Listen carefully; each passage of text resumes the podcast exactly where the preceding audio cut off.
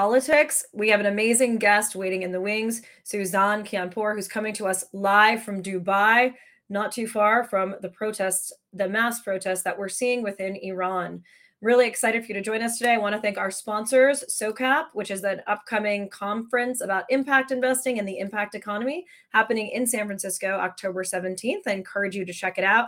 I will be there schmoozing with lots of other impact professionals that care about creating social impact and Empower Global, which hosts the Women's Leadership Challenge, a program for women to step into their power and create social change, and Stream Inspectors, the leaders in live stream production. You can follow along with us either on YouTube, Samanthropolitics, our patreon.com slash Samanthropolitics one. And we're also now on Apple and Spotify podcasts. So those will be live tomorrow. So make sure if you haven't yet that you go on, rate, review, and give us the support that we need in order to continue this show. So let's get into it. I want to give you some background about what's happening today to give context about the mass protests that we are seeing in Iran today. So it's important that we talk first about the Iranian Revolution. So in 1979, the Iranian people rose up against an exploitative monarchy. Uh, the the leader was called the Shah. Zach, you can put that image up. Unemployment, there were poor living conditions, pay cuts, and disillusionment with the regime were some issues that came up that caused people to rise up. There had been an increase of wealth in the country and the creation of a middle class due to riches in oil, but a lot of the oil also went into the pocket of the Shah, the Shah's people, and Western oil companies.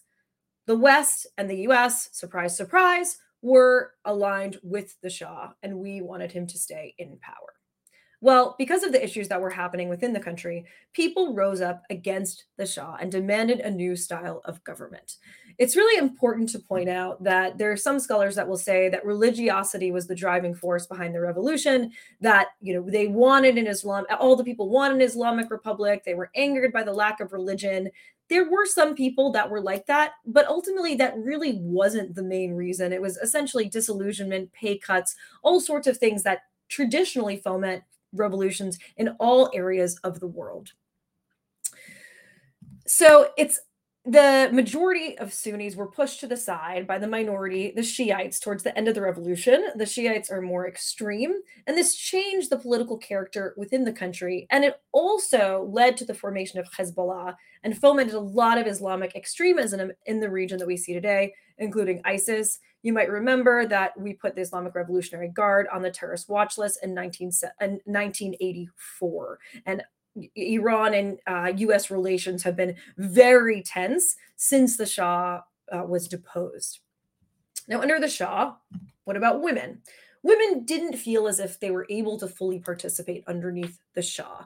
And Ayatollah Khomeini, who was an exiled leader that kind of took the face of the Iranian Revolution, and other people said, Hey, we want to give you equal rights. We want to make you parts of society. They coaxed women in believing that if they really participated in the revolution and they deposed the Shah and there was a new government, that Iranian women were going to have far more rights than they already did, which is why a lot of the Iranian women were leading activists within the Iranian revolution. It was really their coming to age of activism. It was very cold during the revolution, so there were a lot of shops and such that were closed, there were curfews. So women actually held a lot of activist meetings within the home. Now, uh, the supreme leader, Ayatollah Khomeini, Zach, you can put that up if you haven't put him up yet. He essentially, I think, was playing lip service to all of the rights that he wanted women to have, because he saw that they were a, a, large mobilizing force of the Iranian Revolution. And therefore, he wanted to promise them the world. I don't think he actually meant it.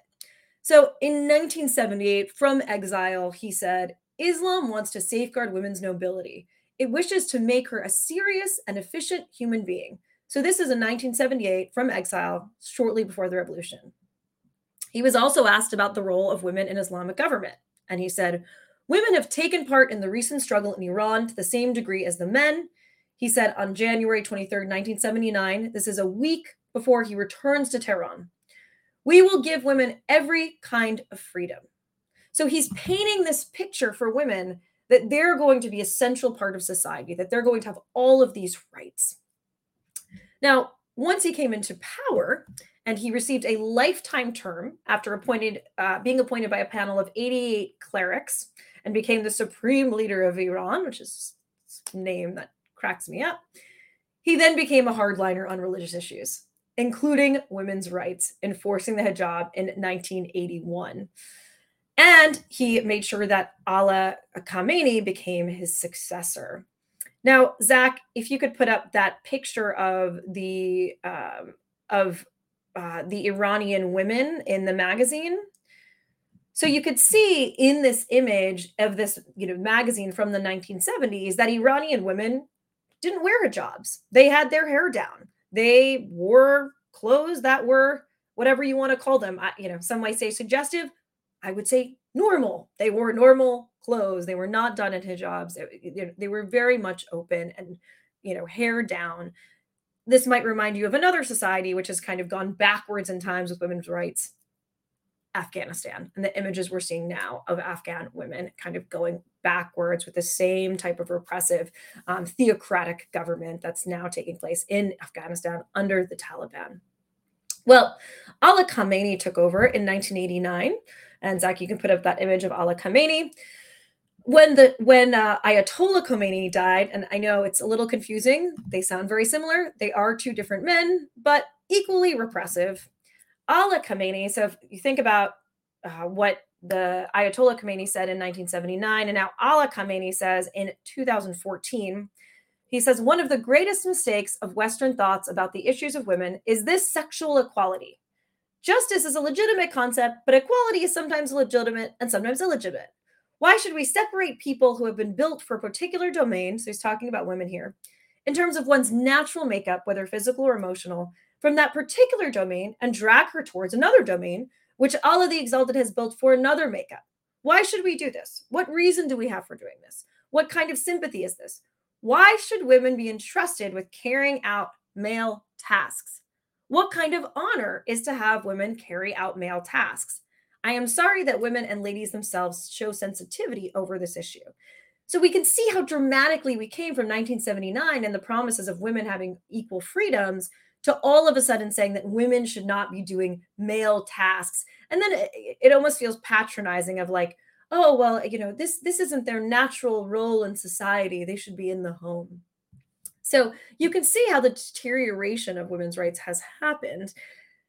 So I think that's really important to put into context what is now happening today. Zach, you can play that slideshow, which you've probably have heard the death of Mahsa Amini, who has now become the face of the protests in Iran. She was a 22 year old girl who was uh, Kurdish, was in Tehran. She was actually wearing her hijab, but she was wearing it improperly. It wasn't covering enough of her hair or whatever garbage they made up about it. And the morality police, which have been around to enforce this Islamic theocracy that's been in place since 1979, took her into custody. And it, it's unclear what exactly happened. They, of course, say that she had a heart attack, but it's pretty clear that she was beaten.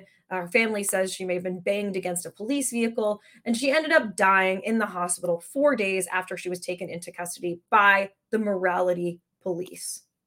This has sparked absolute outrage within the country with women. And I think it's important here, too. It's not just women, that women and men alongside them and millennials have taken to the streets, burning their jobs, cutting their hair publicly, chanting women life freedom, death to the dictator, death to Khamenei. The protests are now all over the country, spanning 31 provinces of Iran and over 80 cities and towns. The Iranian government is not too happy about this. So they've been limiting access to the media through disabling the internet. Even just as we were preparing for the show, which is why we were a little late coming on, one of the videos that we wanted to play all of a sudden wasn't accessible on YouTube.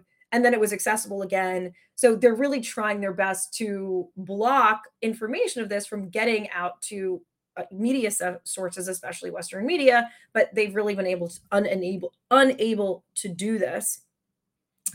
When asked, Khamenei blamed the incitement of the protests, and we're going to ask our guest about this, on the US and Israel, saying that these incidents were designed by America, the fake Zionist regime, those who were on the payroll, and traitorous Iranians abroad who helped them. The main problem, their main problem is with a strong and independent Iran and the progress of the country. So he's claiming that this is all kind of a hoax by the US and Israel and the Zionists because they're they they don't want Iran to be an independent country. They want to have control over Iran, which is a bunch of BS. He did he finally came out and said Amini's death broke our hearts. Um, but he's not really taking this seriously. They said they were going to investigate, but sounds like again BS. Biden and the US administration has sided with protesters in his speech to the United Nations.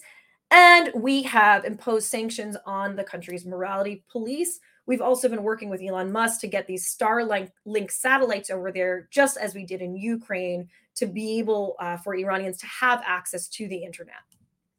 What's happened with regards to these protests? So let's play some of the protests first. So, Zach, you can stop that slideshow. So these are schoolgirls protesting.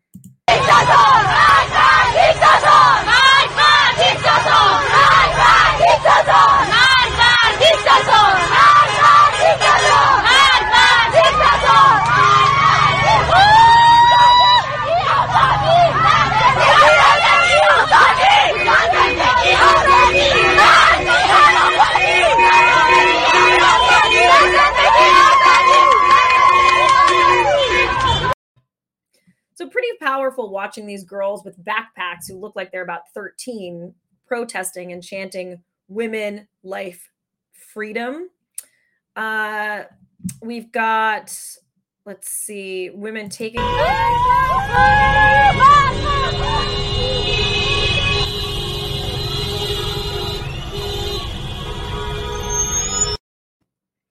And let's look at who these morality police.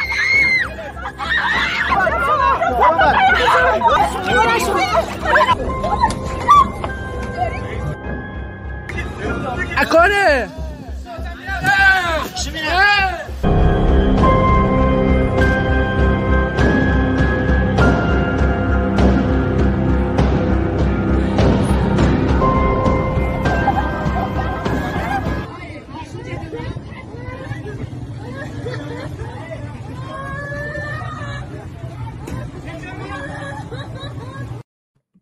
Pretty powerful stuff. You can see women being beaten, pushed into vans. You know, these men don't care at all. They are there to exert their power over women and make themselves feel like they're in power and to, you know, uh, put put into place religion, which I think in this case is just a, a means for controlling women. We'll talk more about that in a minute, but the death toll stands at 133 people, according to Iran human rights groups, as of yesterday, because the regime has now reacted against the protesters and is indiscriminately shooting into crowds of protesters and taking people into custody. We're going to be watching a few more videos, but I want to bring in our guest, especially because she was nice enough to come to us from Dubai, where it is midnight. Suzanne Kianpour is the presenter of BBC's Out of the Shadows. She can be found reporting and anchoring on BBC World News, BBC World Service, and writing for BBC Online, and of course, now as a guest on Samanthropolitics. She's the creator and host of the Women Building Peace on the BBC World Service in collaboration with the Georgetown Institute of Women, Peace, and Security. And she is hosting a documentary about Iran and Israel, which she's just finished filming, which we'll get to hear about.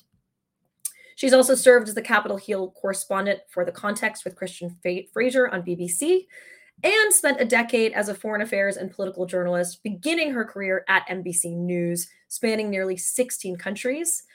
Suzanne's also the author of Iranian Digital Influence Efforts Guerrilla Broadcasting for the 21st Century, published by the Atlantic Council. She is an Emmy nominated journalist and listed as one of Washington, D.C.'s most influential leaders under 40 for several years in a row.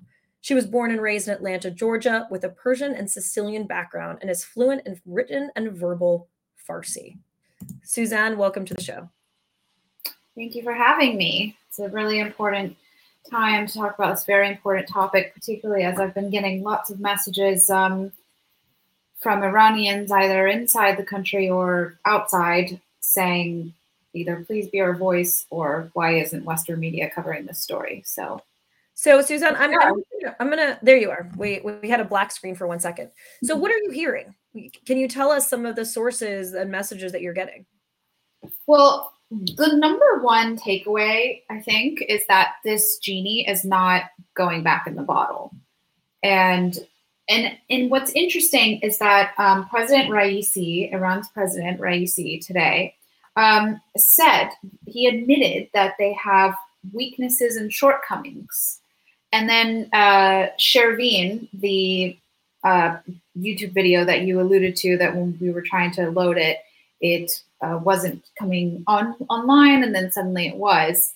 He was this uh, singer who wrote a very powerful, beautiful song that really resonated all over the world, um, and was basically explaining the reason for why uh, these protests were happening. And um, he was jailed for that.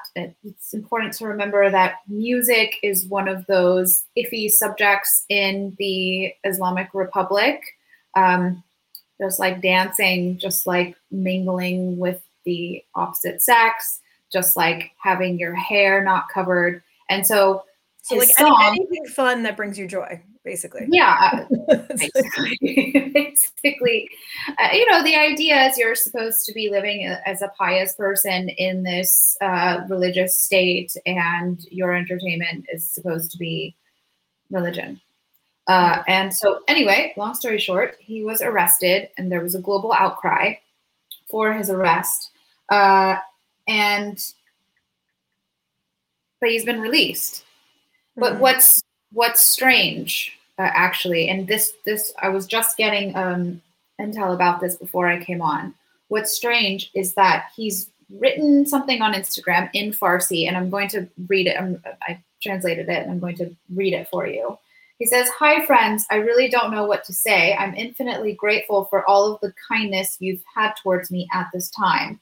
I came here to say that i'm doing well but i'm sorry that certain special events um, mm. also could mean interest outside of Iran with which I had no connection have made improper improper political use of the piece I published. Huh. I wish for all of you to know that I belong to this homeland. I was born here and I have always been one of you and I became who I am today in this nation with you and your support and I love it for that. Now this part is key. I am not ready slash willing to change or replace it with anything else, and I will remain stay for my homeland, my flag, and my people. I will keep singing, and I don't like to become a toy or tool in the hands of those who do not think of love for me, you, and this nation. Greetings to you all. I love you.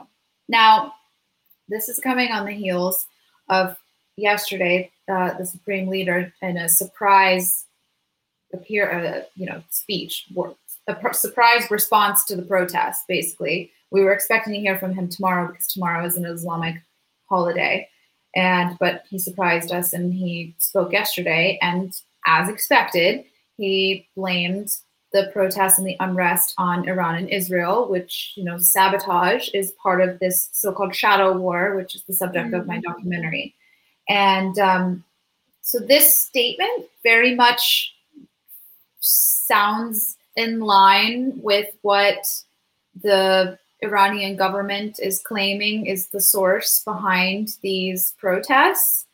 Um, so I mm-hmm. think this is something that we need to pay attention to. I mean, it's not uh, it's not uncommon for people who are seen as potentially politically opposed to the Iranian government um, to later mm, be kind of told what to say. Mm. We'll stay tuned on that. Super interesting. Let's. Why don't we want to take a minute and watch that video? Watch this. Have our audience watch the songs. So they can know what we're talking about. برای توی کوچه رخصیدن برای ترسیدن به وقت بوسیدن برای خواهرم خواهرت خواهرامون برای تغییر مغزها که پوسیدن برای شرمندگی برای بیپولی برای حسرت یک زندگی معمولی برای کودک زبال گرد و آرزوهاش برای این اقتصاد دستوری برای این هوای آلوده برای ولی و درختای فرسوده برای پیروز و احتمال انقرازش برای سگهای بیگناه ممنوعه برای گریه های بیوقفه برای تصویر تکرار این لحظه برای چهره ای که میخنده برای دانش آموزا برای هاینده برای این بهشت اجباری.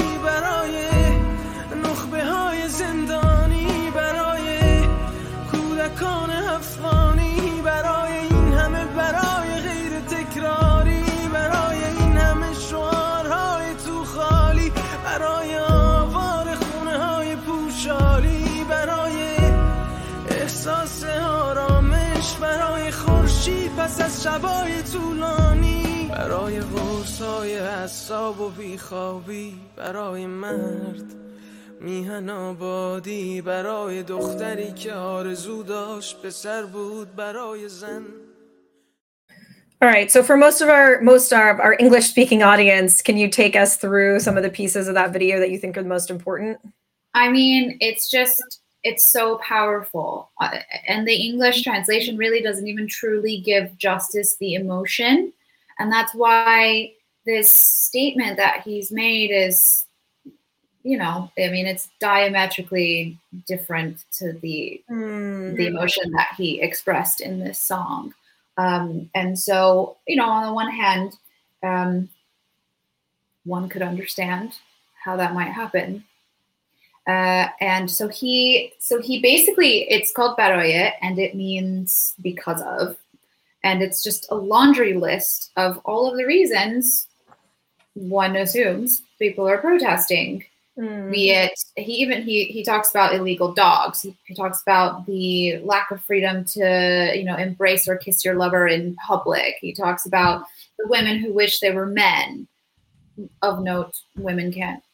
There's there was there's been lots of fights over women being able to attend soccer games, for example. Mm. Um, you know, music, uh, the shame of not having money because obviously there's been economic crisis for quite some time there uh, and so, yeah, it's just it's a laundry list of all of the reasons why they're in despair, frankly. And the this revolution, one is led by women, but it's what's been most striking to me, and and it is a revolution. It obviously a revolution has so many different um, it, it's kind of one of those things where the Iranian government will not want to call it a revolution. But you know, we saw a green revolution in 2009. It didn't end up in regime change. Revolutions don't necessarily end up in re- regime changes.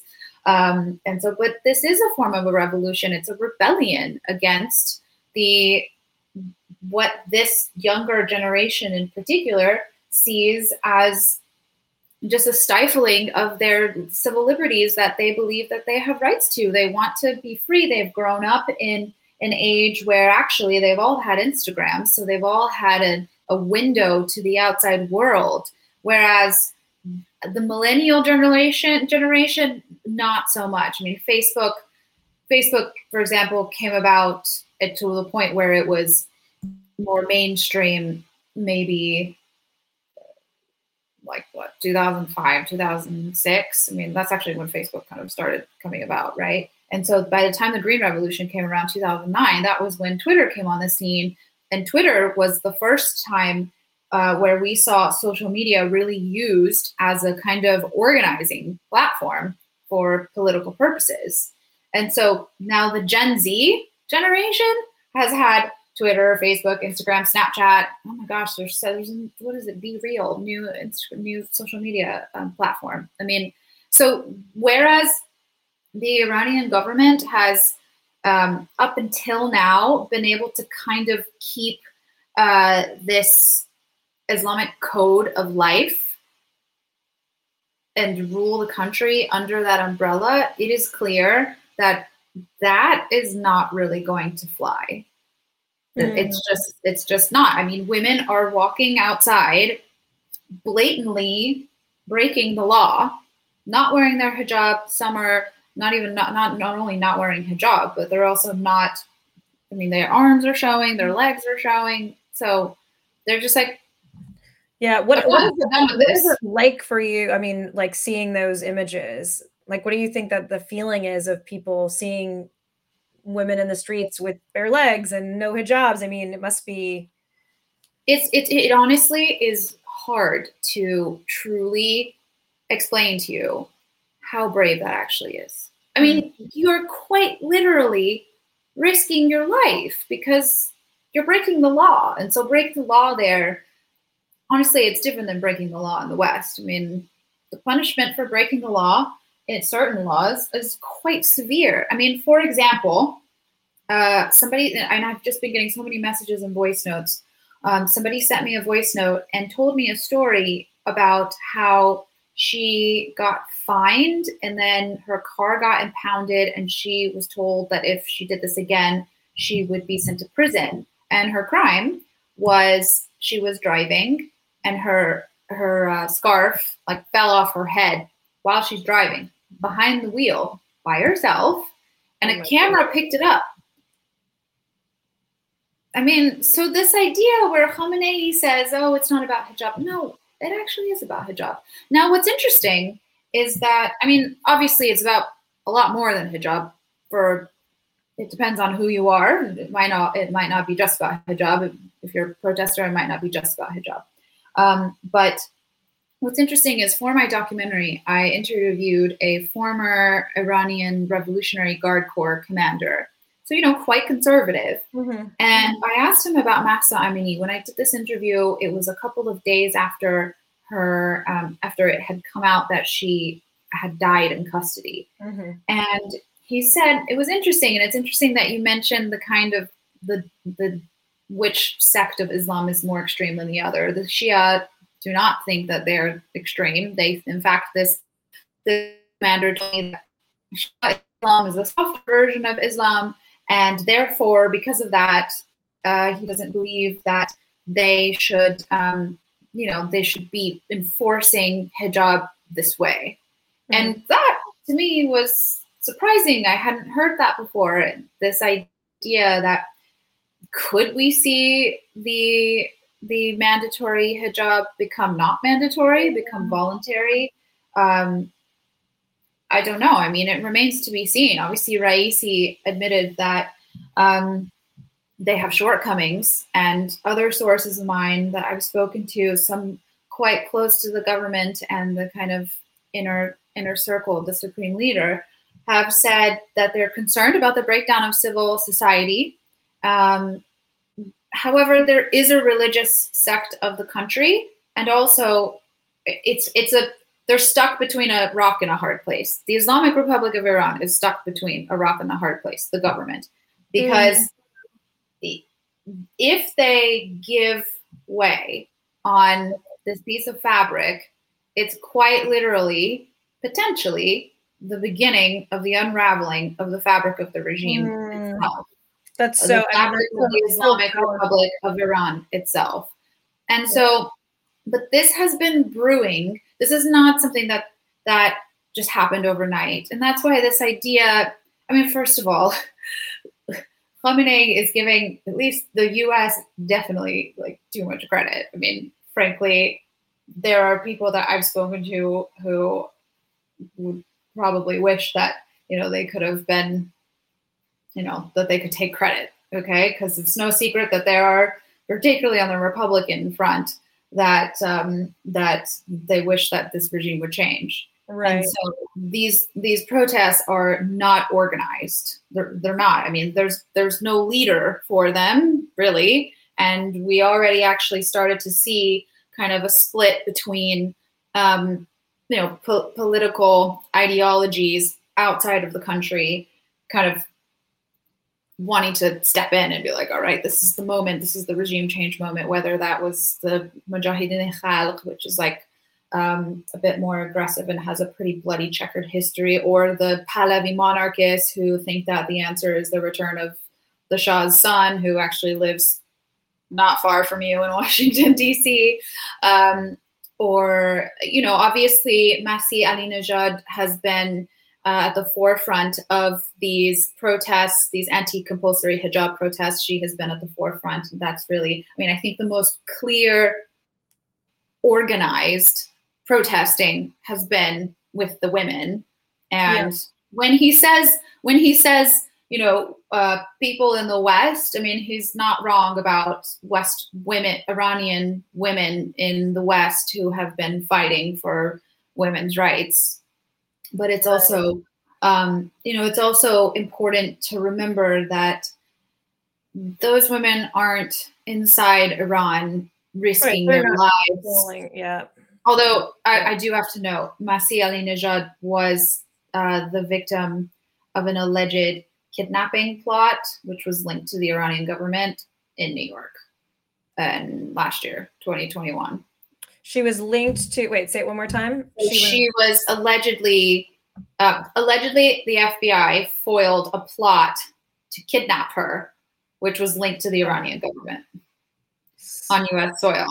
And can you explain who Masa Alen Alen Alen well, Masih Alinejad um, uh, is an uh, Iranian woman living in exile in um, New York, and she has been kind of behind this White Wednesdays campaign, which is effectively she. And this is a lot of the reason why we have a lot of this content and these women kind of filming themselves taking their hijab off is because she sort of made this drive to get these videos out. And this has been going on for years. I mean, it's been going on for the last four, almost five years. And so, yeah, this isn't this isn't a spontaneous, out of nowhere, right? Protest revolution movement. It's not, but it's clear that Gen Z in particular has taken it and is just like, we're just done with living like this. I mean, being yeah. here in Dubai and covering. Can I, can I just stop you for? Can I stop you for one second, mm-hmm. Suzanne? I think it's just a, a, good point. I have a clip of Masa, so I think just because we mm-hmm. talked about her, let's just show a clip so people know we're talking about. Think about women are being in prison just because they want to make decision about their own body. My body is my choice, and this is not a small issue. When Iranian women are fighting for their dignity, then take a stand and make the Islamic Republic responsible, sanction all the oppressors, and make them accountable, and ask them to release all the women who protest against compulsory hijab and ask them to release all the political prisoners. That's my demand and the demand of many Iranian women inside Iran. Thank you so much. So she's become essentially a spokesperson for Iranian speeches, I believe, at the United Nations. Yeah, and uh, and she, you know, she's worked. I mean, she's kept this up for she's kept this up for quite some time. Uh, but it's you know, living here and working on this documentary on the Iran-Israel shadow war has felt like living in a tinderbox. And quite mm. frankly, it I, I, was waiting for the kind of match. Hmm. Uh, I, I really thought I thought it would be you know something related to the kind of tit for tat that we've been seeing between Iran and Israel in the shadow war, which has included you know cyber attacks and assassinations and sabotage. But I truly wasn't expecting that match to be this. Mm.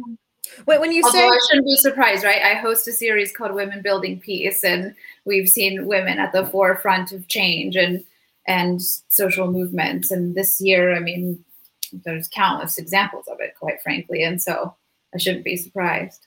When uh, particularly, particularly when it comes to Persian women. I mean, this is the thing. People are like, we were like, oh, you know, for, when it first it started, I, there's so many people said, oh, you know, it's just gonna die down. Like, mm-mm. you know how they say hell hath no no fury, like a woman scorned. Yeah. just like multiply that when it comes to Persian. yeah, Iranian women are not a joke. Uh, so can you walk us back through when you said, you know, this didn't come from nowhere? Like, you know, maybe the history of the women's rights movement or you know, we talked about Moss a little bit, but where this comes from from the women's perspective, besides well, what I talked about. So this piece of fabric is so symbolic, right? This piece of fabric on our heads is so symbolic. It it's been a kind of push pull lever almost for the entirety of entirety of the existence of the Islamic Republic of Iran. Mm. And women have pushed the boundaries of this mandatory Islamic dress for quite some time.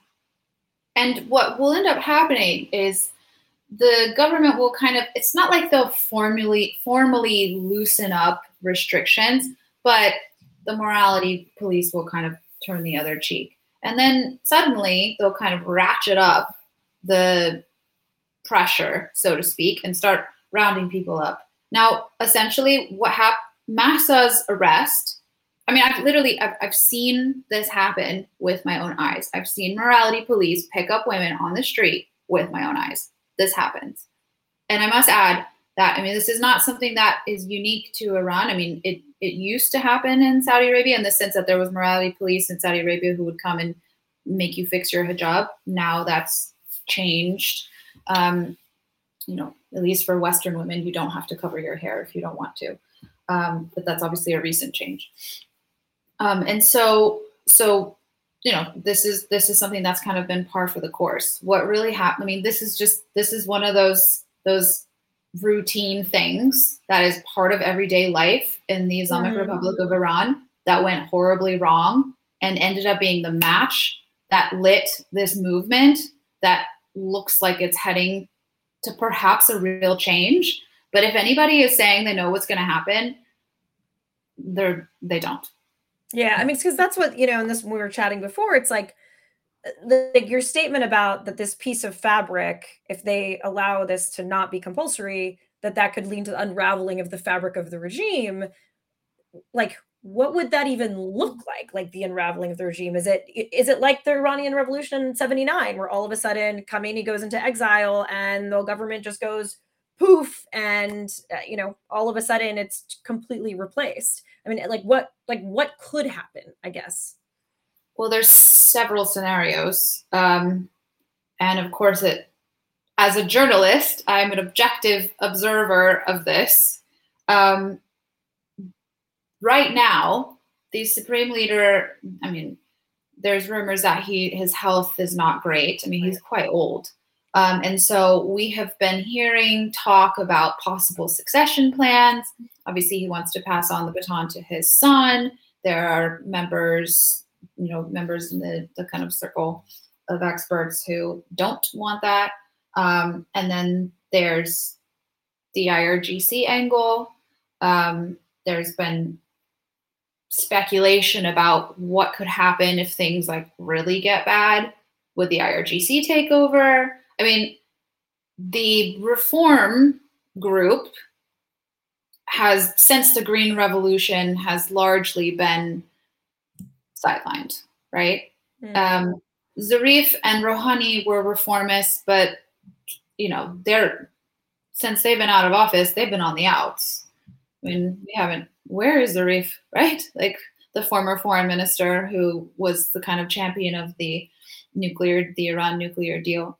Um, and uh, so, I mean, yeah, I, I, I who knows? I guess we'll just have to wait and see. But obviously, there's and here's here's the thing. Um, this is the Iranian diaspora who talks about regime change. Mm-hmm. And obviously, there are people inside who clearly want regime change because they're running around with placards saying, down with the dictator, right? They're the ones actually living this. They're the ones who can't leave. They're the ones who have to live, um, who have to live with these rules. So there's been a lot of criticism with the U.S. government about uh, why did they take so long, kind of especially the Biden personally sending his support. And it's precisely because, historically speaking, the President of the United States lives in the shadow of this failed coup in 1953, mm. where the CIA was involved in overthrowing the prime minister in Iran. And so, and as we saw, the supreme leader used that and has tried to blame the protests on outsiders fueling the flames of regime change. And so, you know, it's very clear that reforms need to happen because it, uh, I mean, look at just how many people are so unhappy that they're quite literally risking their lives on the streets. But What in terms of like what the political what the political changes would look like and would we see you know a revolution kind of like 1979 but the other direction i mean maybe but maybe not i mean that requires a leader and right Mhm. now it doesn't appear that there is a absolutely clear leader but of Mhm. course we're 18 days in who knows Right. A lot of experts i've spoken to have like thought two weeks ago that there would be a crackdown and it would all die down and everything would everyone would just go back to their homes and you know we'd be back to normal as other protests have been squashed Well, but and, and, and it's it's going amazing- on longer than than was expected Right. It's amazing seeing how many populations of people. Um, I'm just going to show one more clip. This is of medical students protesting, which I find so interesting.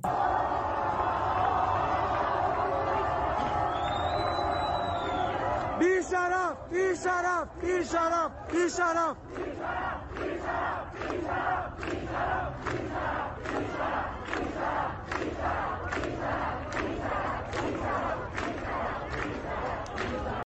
Susan, what are they chanting there? What's the what are they saying saying? "Bisharaf," which is like a it's it's a pretty bad insult. It's basically like you have no honor. Interesting. Um, yeah, and so, but I mean, listen, the, the, I mean, quite frankly, isn't it a bit insulting to kind of make assumptions that all of these people are just being driven by foreign forces and like that's why they're risking their lives Sure. and going into street because foreigners are telling them to? It's like, oh, a foreigner told me to go run into the street and like stand in front of a cop with my hair uncovered. Do you think anyone actually believes that? I mean, it's obviously so ludicrous that how could anyone believe that's like, you know, these are all Zionists Yes, people do believe it. No, People people, believe believe it. Who believes that? I mean, like who Yeah, actually so- You have to. It's quite a. The culture can be. The culture can be, um, and it's not just Iran. The Middle East itself is prone to conspiracy theories. I was based in Lebanon in 2014 when ISIS was wreaking havoc in the region and beheading American journalists, etc. Um, and I wrote a story about um, how this conspiracy theory was going around the region that America created ISIS and Hillary Clinton admitted it in her book. And when I tell you the story was everywhere, it was like from the taxi driver in Beirut to an intelligence official that I was speaking to at lunch. so these are two very different walks of life, and they both mentioned this story to me and believed it. So, yes. I mean, and the thing is, the 1953 botched, the, the 1953 coup, okay, is even though it was it was almost 70 years ago now, it is still something that the government uses. But to say that there isn't suspicion Mm, because Americans. you're saying is because they're suspicious of Americans. yeah there there there is there is suspicion of americans there is suspicion of the british especially and frankly there's more suspicion of the british than the americans so that's any consolation It's just it's wild thinking that people could actually legitimately believe that. Um, why do you think so? There's been a lot of criticism of Western media not covering this enough. Why do you think the West should care what's happening in Iran right now? i mean so my documentary is uh, answers this question so everyone should tune in And it's about peace in the Middle out? East. October 22nd on BBC World Service. Uh, it's called Out of the Shadows, and it's it's about peace in the Middle East, and that has, in an age of globalization, that has, you know, repercussions for the rest of the world. I mean, we need to remember Iran is allies, close allies with Russia. Iran is currently, or at least they they were up until a couple of weeks ago, uh, supplying Russia with drones to use in Ukraine. Mm, mean, I mean, Iran is Iran is in Iran has made America and Israel its sworn enemy, and that's because Iran is a revolutionary state, and a revolutionary state needs an enemy. I mean, over the summer, we were seeing reports of uh, the IRGC allegedly behind, again, assassination attempt, this time an assassination rather than a kidnapping attempt, of um, the former National Security Advisor John Bolton, Hmm. allegedly threats towards other US officials. And that is because it was revenge for the killing of Qasem Soleimani, who was Iran's top military commander, who Trump ordered the killing of uh, in Iraq in early January 2020. So, I mean, But the Iranian government, I mean, from what I understand, like is anti-American, but that all, most, maybe not most Iranians, but there's a lot of Iranians who are very pro-Western, pro-American, Yeah. and have yeah, you know course. diaspora. But that, I mean, that's why they want to live like, you know, that's why they want to live free the way Westerners do. And, you know, so there were in the, uh, I believe this was last week in particular, there were people sharing the Instagram pages of the children of certain mullahs who are in the Iranian government, who are living, daughters who are living in the West, living, you know, living in the West, not wearing Islamic dress in the West. And these are the daughters of mullahs. And And so, so what is what is a mullah? um, a mullah is a religious cl- cleric, and so they're the ones who run the country. Got it. Um, and so they're they're calling out a form of hypocrisy. Right. You know, Right. so if so, why are you sending your children outside of Iran? And eh, okay, if if for some reason you feel like they should be outside of Iran, then what does does Islamic dress only count inside Iran and doesn't count outside of Iran? Right. I, I thought it was kind of that was unbelievable when um Khomeini uh, told Christiane Amanpour that she had to wear a headscarf. Raisi, the president, Right, it Raisi. sorry, it was Raisi, and she yeah and so that's the thing so so a few days before that lesley stahl the correspondent for 60 minutes was inside iran and she did an interview with raisi for cbs and she wore a headscarf and protests were already going on at that time so i mean people were up in arms about this she got a lot of criticism on twitter but she was inside iran and that was that's the law of the land and quite frankly you know as a journalist when you are going somewhere and you're covering that country, you have to abide by the laws of the land. Mhm. It is what it is, right? Um, but when you come, when you're in the U.S., the U.S.'s law of the land is not to cover your hair just because you're sitting in front of the president of Iran. And actually, every time I have met with an Iranian official outside of Iran, I have not covered my hair. And also, they haven't asked me to. Hmm. So do you think he was doing that to make a point Definitely, yeah. to say like this is Obviously, that's- That's what I think, but I don't know for sure. But that, because I mean, imagine if, I mean, Christiane Amanpour is a half Iranian woman. Imagine if he'd succeeded. That's going back home and that's the major win. And so, right. you know, she, that's a, that's a difficult call to make that she made. Yeah, I was gonna say, as a journalist, what would you do? I would have done the same thing. Hmm. I would have done the same thing because also, you know, if the alternative would have been to say, okay, yeah, sure, I'll I'll do the interview, I'll cover my hair, and then turn take it off mid interview. But one, that's kind of activism, and our job is not to be activists. Our job is to be ob- objective journalists. Because if you cross into the line of activism, then you know the the other side sees you as an activist and not as a journalist, and doesn't see you as objective, and then you don't have you're not able to tell the story from all sides, and so that doesn't really that Hmm. doesn't really do the audience justice, frankly. I didn't even course, think of that. come under fire for this a lot because people expect you to take a side.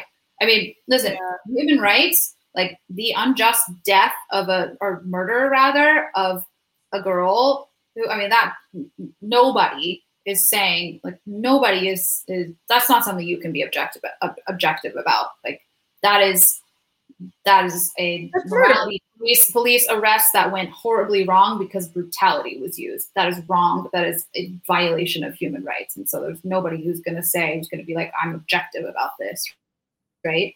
And so, but you know, if you agreed to putting the headscarf on and then continue the interview and then take it off, then then that becomes activism. I didn't even think yeah. about that option. That's interesting. I mean, this is the kind of stuff that this is the kind of stuff that you have to think about as a journalist. And so yeah. She made a she made a seriously difficult call and the right call um, for all of the reasons that I listed already. And but you know, she would it, it would have been the first interview post Mahsa Amini's death from an Iranian official. Hmm. What what do you what do you feel like people in the West can do to support these women in Iran now? I mean, usually it's like donations. Like, what what can people do to show their support? Listen, sunshine is the greatest disinfectant, right? And so this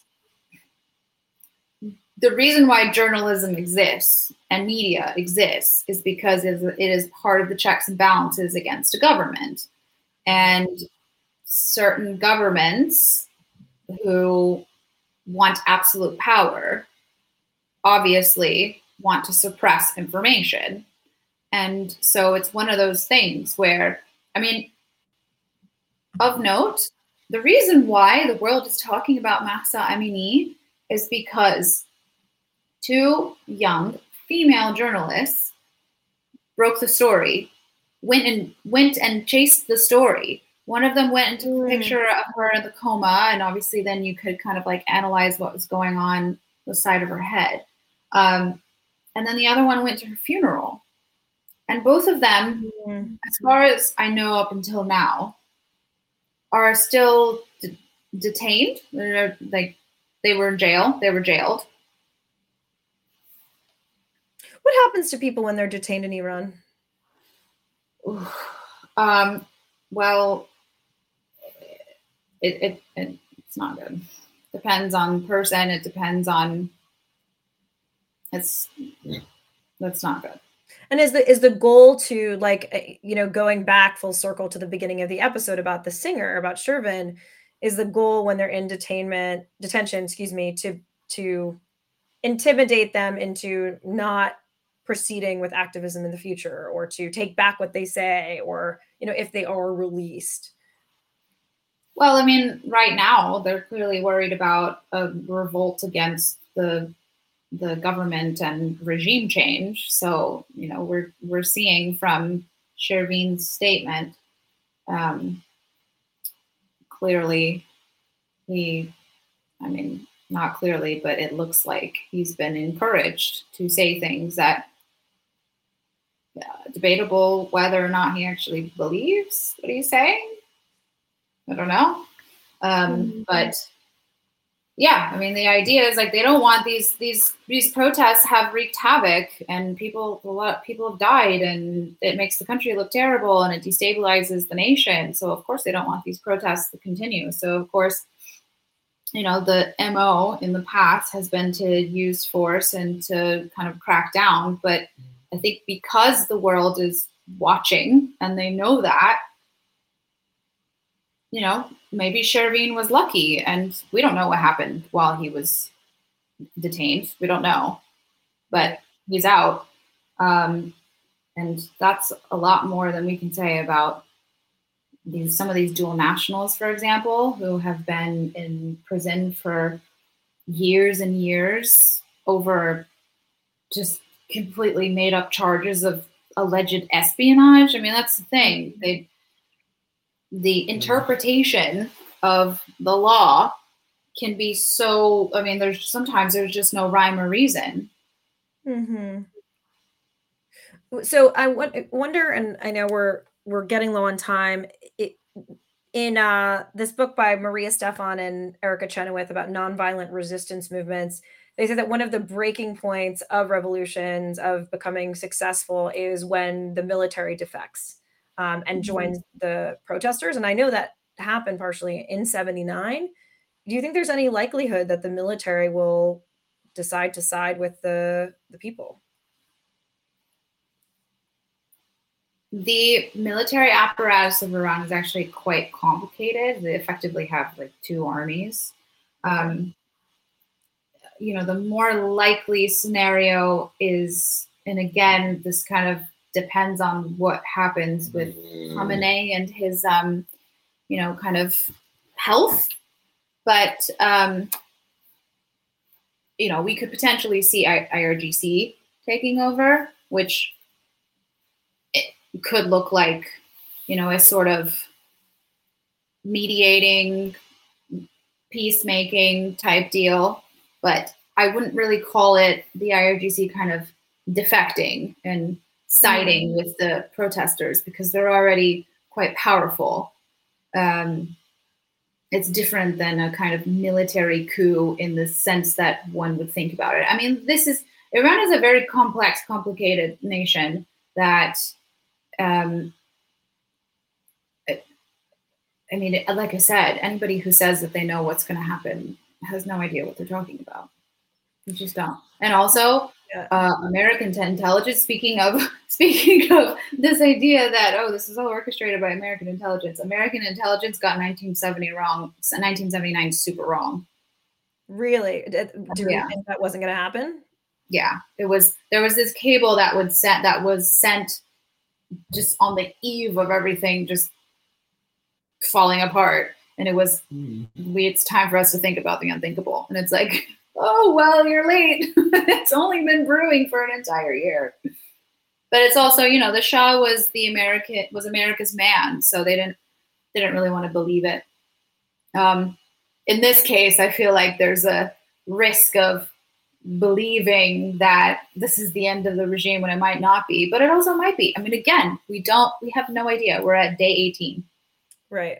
Are there any other before I let you go, any other you know stories you want to share from your sources on the ground that you think are important that people should know about?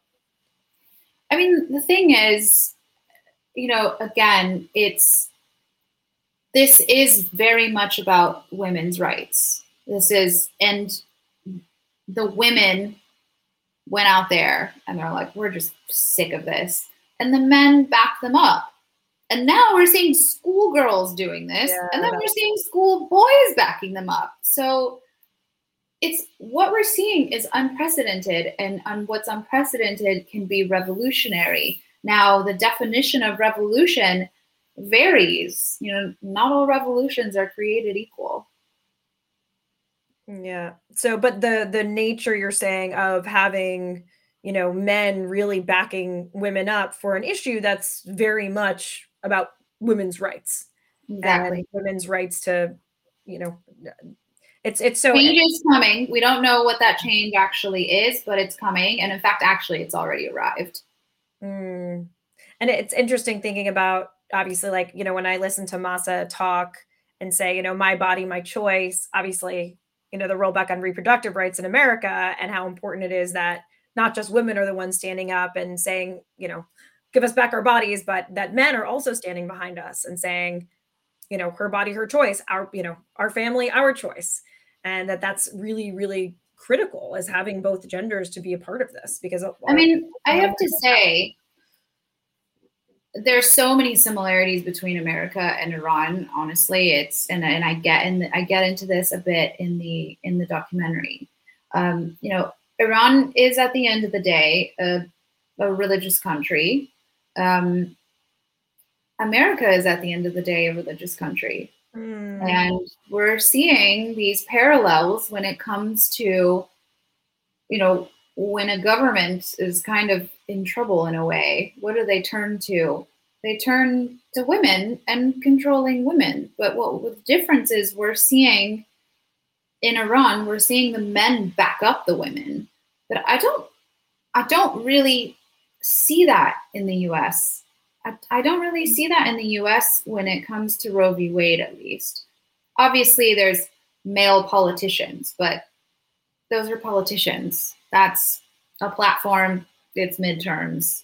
Do you know? Like, we're, Yeah. we're Yeah. physically seeing men walking by women in Iran in a dress and no hijab, protecting her Wow. there was this video there was this video early days of um, early days when these protests kicked off, where this woman was walking down the street wearing a sundress and didn't have her hair cover, and there was a guy filming her, and he was like praising her. I mean, it was one of those things, you know, when you hear a guy talking to you on the street, you just assume they're harassing you, which is horrible, right? It's horrible that that's like that we expect that and that's normalized. But that's not what was happening in this particular scene. He was literally like praising her, praising her bravery, and he was protecting her. Unbelievable. Unbelievable. Well, uh, any last, you know, messages before I let you go to bed? no, it's bedtime. Um, you know, I think I think that this this um, story needs to continue to be paid attention to. Um, you know, it's change is always inevitable, and reform I mean, here's the thing the conversations I've been having with these, you know, conservative men who are close to the government, who are former officials, for example, even they are recognizing that there needs to be a kind of reckoning. And mm-hmm. that's pretty telling. And so, you know, they can say, you know, Khamenei can say, oh, the US media is stoking this. We're not. like, whatever. We're just not. We're covering a story and we're going to continue covering it because it's important and it's a part of history.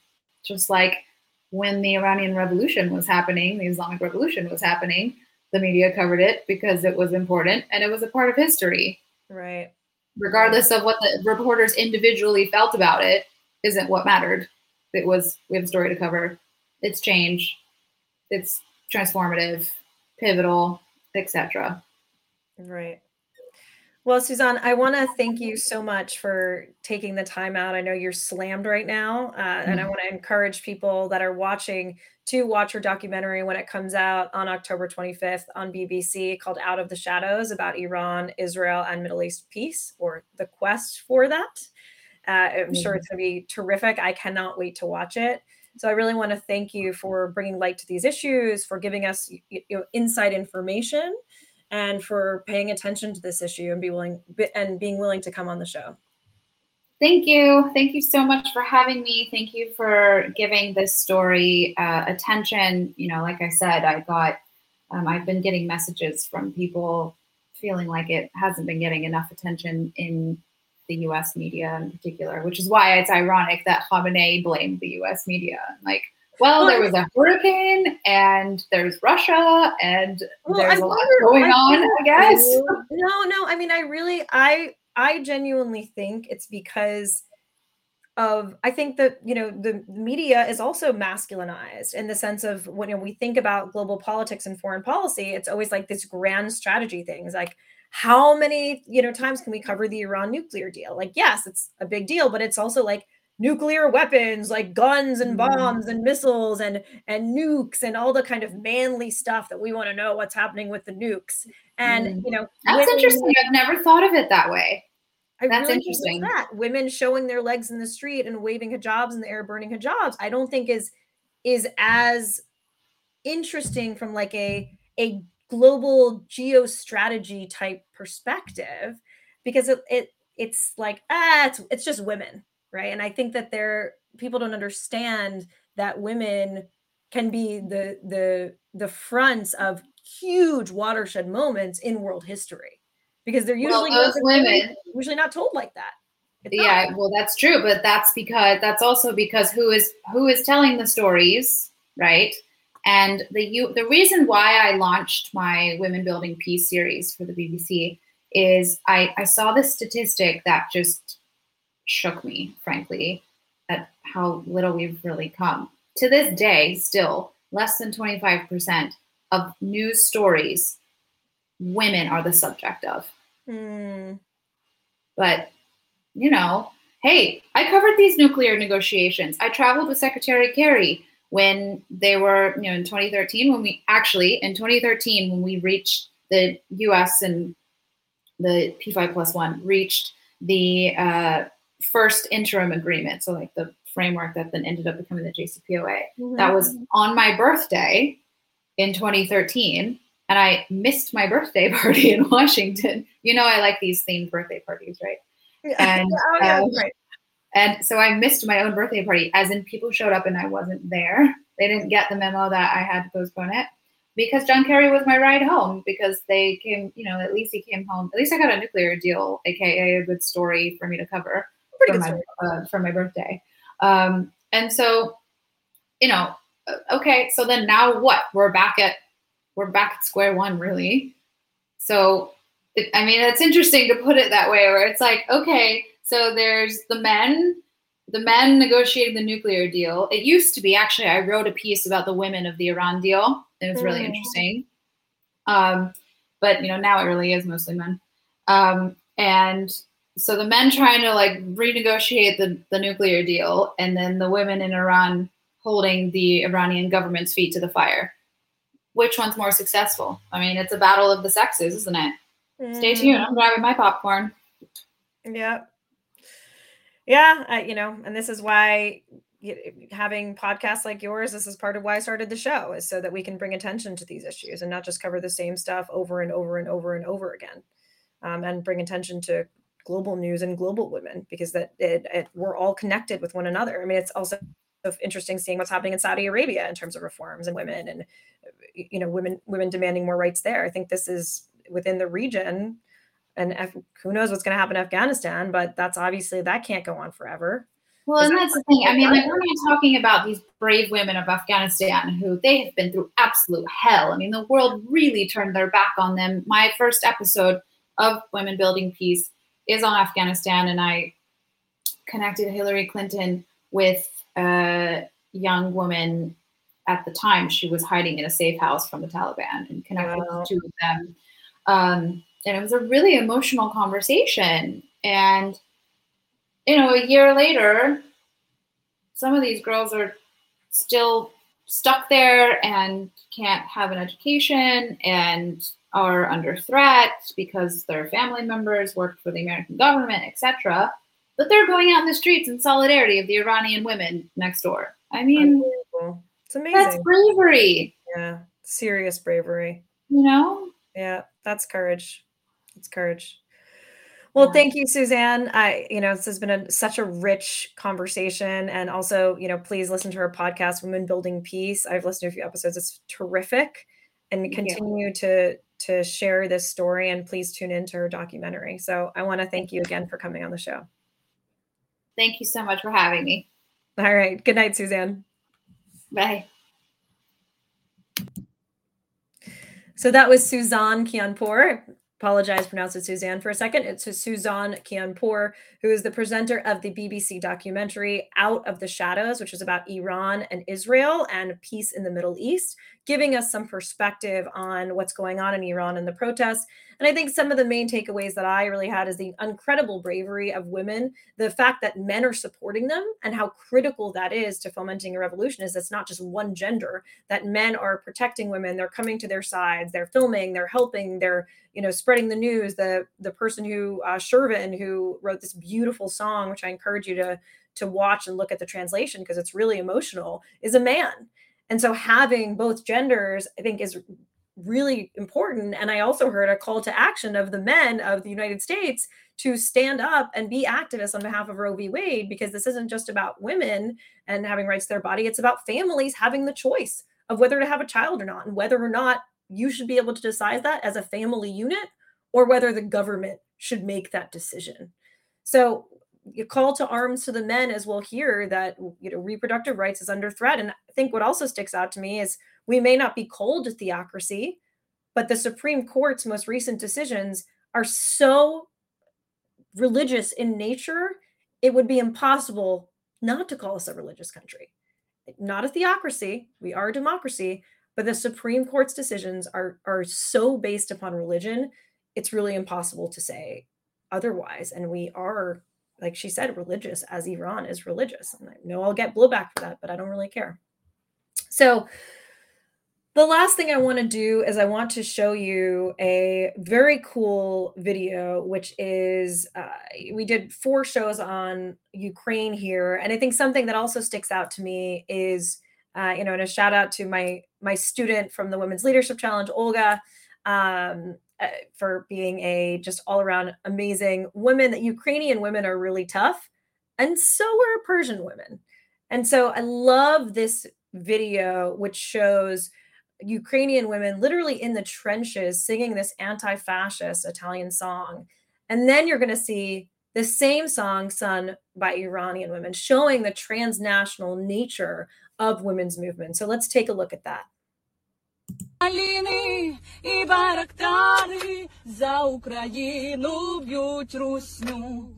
А наші люди, а українці проти русні об'єднали вже цілий світ, і скоро зовсім русні не буде, а буде мир на всій землі.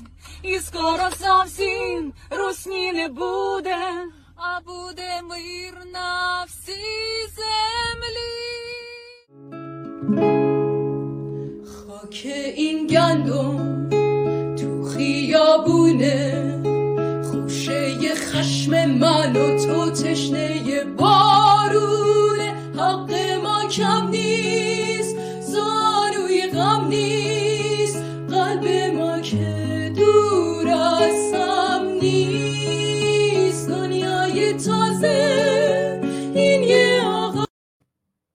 So that was Ukrainian women singing the same song as the Persian women, which is really, I just find really amazing. So I want to thank our sponsors again, Stream Inspectors, the leaders in live stream production. I want to encourage you to check out SOCAP, which is a conference that convenes the largest and most diverse impact investing community in the world. For more than 15 years, SOCAP has been the flagship event and leading convener in the impact economy, gathering more than 100,000 people since our first event. So, you're interested in impact investing and social change.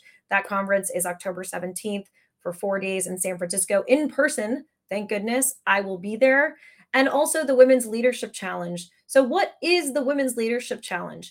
It is a program that helps women to step into their power and become change makers like Suzanne. I loved when she said, I wouldn't have worn the hijab either. That speaks to values being more important than fear. And this program is really about understanding who you are as a woman, as a leader, your values, your purpose in this life, and then how do you use that to create your next steps in life and also to create social and political change on the issues you care about.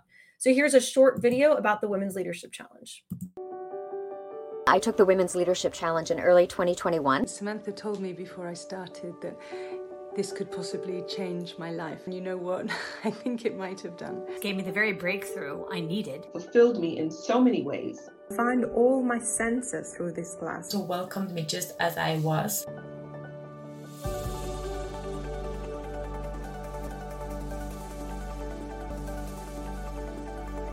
I believe that we need more women leaders in the world. Women leaders who lead in innovative, creative, courageous ways that are true to who they are, that aren't a manufactured version of what a man would do at the top.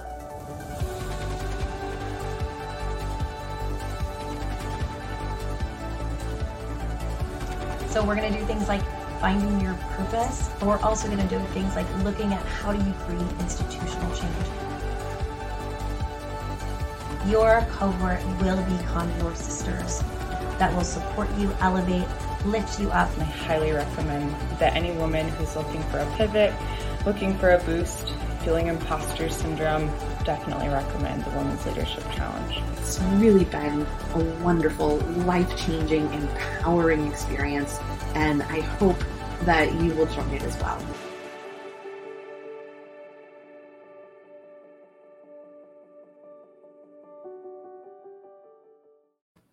So you may recognize the woman in that video. Yes, that is me. That is my other my my day job if you could call it, but I absolutely love teaching, empowering, helping, connecting women across borders to really drive social change and be the leaders that they're meant to be.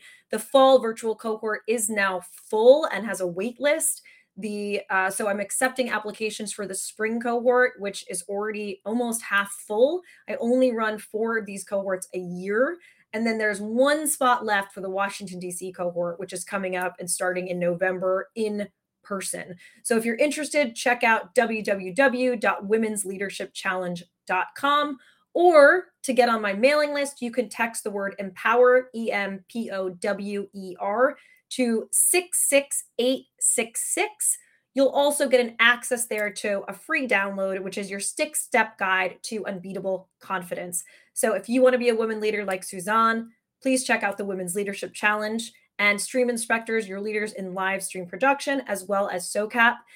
And listen to Suzanne. We really do need to raise awareness about this foreign policy is so masculinized and what these women are doing is a watershed moment in history.